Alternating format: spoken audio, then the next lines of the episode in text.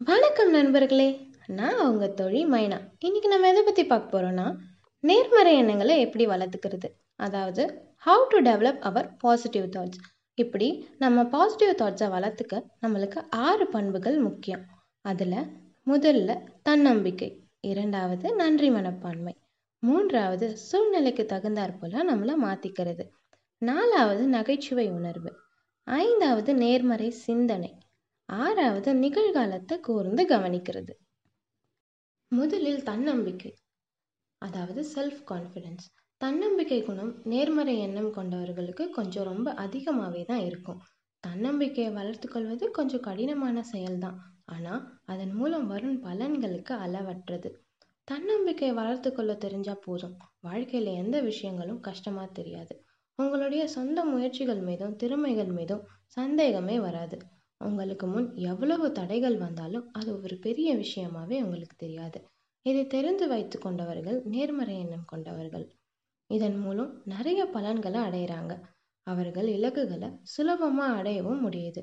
இதன் மூலம் வாழ்க்கையில் எப்பொழுதும் வெற்றிகரமாகவும் சந்தோஷமாகவும் வாழ முடியுது.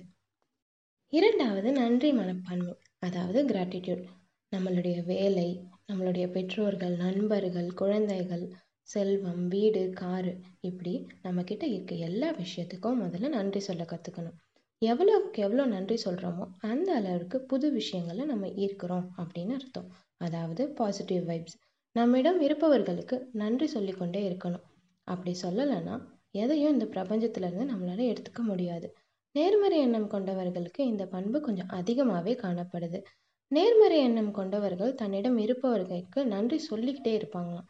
அதனால் அவங்க எல்லா புது விஷயங்களையும் ஈர்க்க முடியுது அப்படின்னு சொல்கிறாங்க மூன்றாவது சூழ்நிலைக்கு தகுந்தாற் போல் உங்களை மாற்றிக்கிறது அதாவது அடாப்டபிலிட்டி நம்மளுடைய வாழ்க்கை எப்போதும் நம்ம எதிர்பார்த்தது போல் அமையணும்னு அவசியம் இல்லை.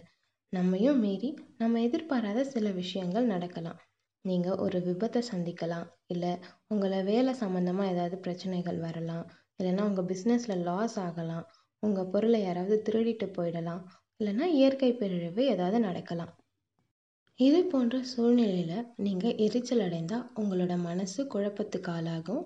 உங்களை நீங்களே தாழ்வுபடுத்தி கொள்ளவும் வாய்ப்பு இருக்குது ஆனால் இந்த மாதிரி நிகழ்வுகள் நேர்மறை எண்ணம் கொண்டவர்களுக்கு நடக்கும்போது அவங்க அதை அணுகும் முறையே வேற மாதிரி இருக்கும்.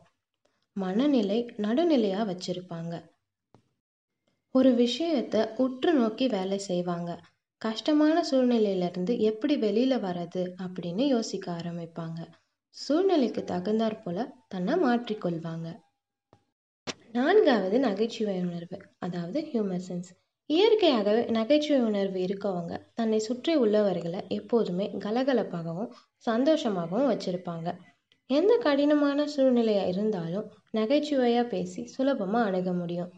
இது நேர்மறை எண்ணம் கொண்டவர்களுக்கு ஒரு முக்கியமான பண்பாக பார்க்குறாங்க ஏனென்றால் நகைச்சுவை உணர்வுடன் இருந்தால் வாழ்க்கையில் எப்பொழுதுமே சந்தோஷமாக இருக்கும். இதன் மூலம் நோய் இல்லாத உடல்நிலையும் பெற முடியும். அதனால் எப்பொழுதெல்லாம் முடியுமோ அப்பொழுதெல்லாம் புன்னகை செய்வோம்.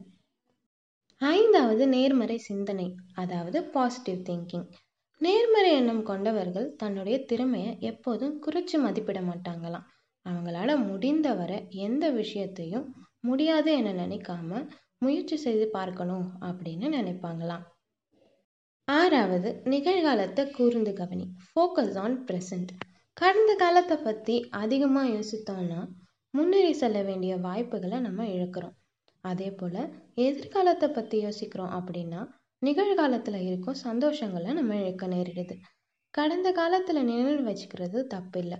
ஆனால் அதிலே மூழ்கி இருப்பது நம்மளுக்கு எந்த ஒரு பயனையும் தராது. எதிர்காலத்தை நினச்சி செயல்பட்டோம்னா அதில் இருந்து நிகழ்காலத்தில் இருக்க சந்தோஷத்தை இழக்கக்கூடாது. அதனால் நேர்மறை எண்ணம் கொண்டவர்கள் இதை நன்றாக புரிந்து கொண்டு தன்னுடைய வாழ்க்கையை எப்பொழுதும் நிகழ்காலத்தை நோக்கிய வாழ்கிறாங்க. இதே போல தான் நண்பர்களே மாற்றம் எப்போதுமே நம்ம வாழ்க்கையில் ஒரு குழந்தை போல் விளையாடிட்டே தான் இருக்கும். நம்மளால் முடிந்தவரை நேர்மறை எண்ணங்களை வளர்க்க பழகிக்கணும். இதன் மூலம் நம்மளுக்கு நீண்ட ஆயுளும் வாழ்க்கையில் சந்தோஷமும் கிடைக்குது. நன்றி.